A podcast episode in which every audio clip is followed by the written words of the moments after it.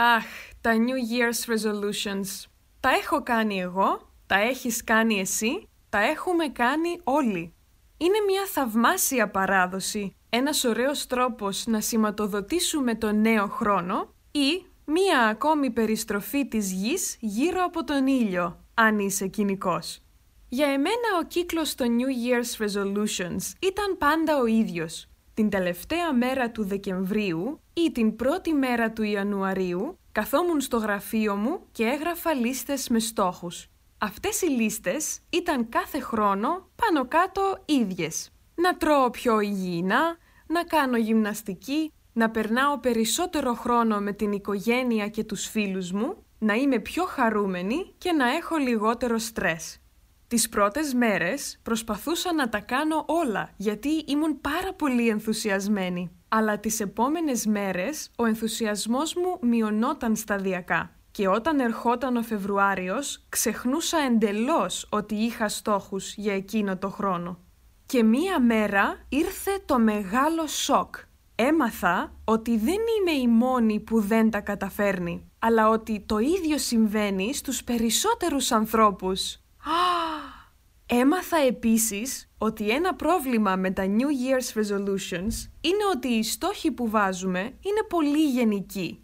Τι σημαίνει να τρώω πιο υγιεινά; Αν τρώω κάθε μέρα τσίπς και σοκολάτες, αλλά μία μέρα φάω ένα μπρόκολο, αυτό σημαίνει ότι τώρα τρώω πιο υγιεινά; Αν δεν κάνω καθόλου γυμναστική όλο το χρόνο, αλλά μία μέρα κάνω ένα push-up, Μπορώ να πω ότι πέτυχα τα resolutions μου για φέτος; Σίγουρα μπορείς να πεις ότι ένα push-up είναι καλύτερο από κανένα push-up και συμφωνώ σε αυτό. Αλλά θέλω τα δικά μου resolutions να είναι μακροπρόθεσμες συνήθειες και αλλαγές που θα διαρκούν για πολύ πολύ καιρό. Σε ένα αγαπημένο μου podcast άκουσα για πρώτη φορά την ιδέα των yearly themes, των ετήσιων θεμάτων.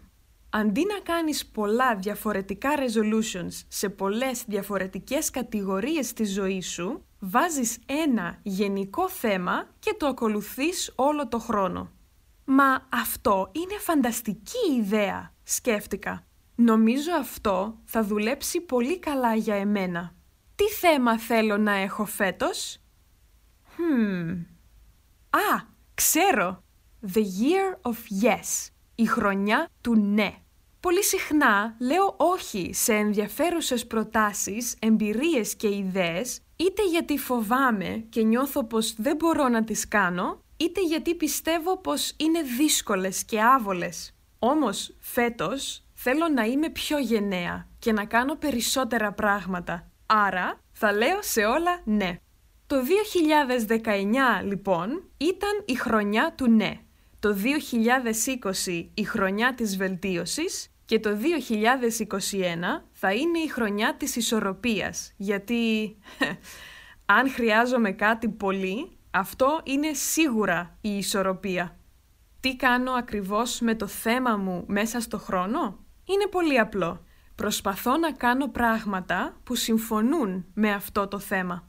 Αν, για παράδειγμα, μία μέρα δεν τρώω πολύ υγιεινά, ή δουλεύω πάρα πολλές ώρες, ρωτάω τον εαυτό μου, συμφωνεί αυτό με το θέμα της ισορροπίας; Αν όχι, αλλάζω τη συμπεριφορά μου. Και κάπως έτσι, στη διάρκεια του χρόνου, βελτιώνω τις συνήθειές μου και γίνομαι καλύτερη. Προτιμώ να έχω θέμα και όχι resolutions, γιατί πρώτον, τα New Year's resolutions μπορεί να είναι πολλά, αλλά το θέμα είναι πάντα ένα και άρα είναι πιο εύκολο να το θυμάμαι και να το κάνω κάθε μέρα. Δεύτερον, ένα θέμα μπορεί να δουλέψει σε πάρα πολλές κατηγορίες, αν όχι σε όλες. Επειδή μπορώ να το εφαρμόσω παντού και πάντα, νιώθω ότι κάνω πρόοδο και νιώθω πολύ καλά με τον εαυτό μου. Ιουπι! Ξέρω πως τα θέματα δεν δουλεύουν για όλους και πως πολλοί άνθρωποι αγαπούν να κάνουν resolutions, Φυσικά, μπορείς να κάνεις ό,τι θέλεις, ό,τι νιώθεις ότι σε βοηθάει και σου δίνει περισσότερη αυτοπεποίθηση και ευτυχία. Καλή χρονιά!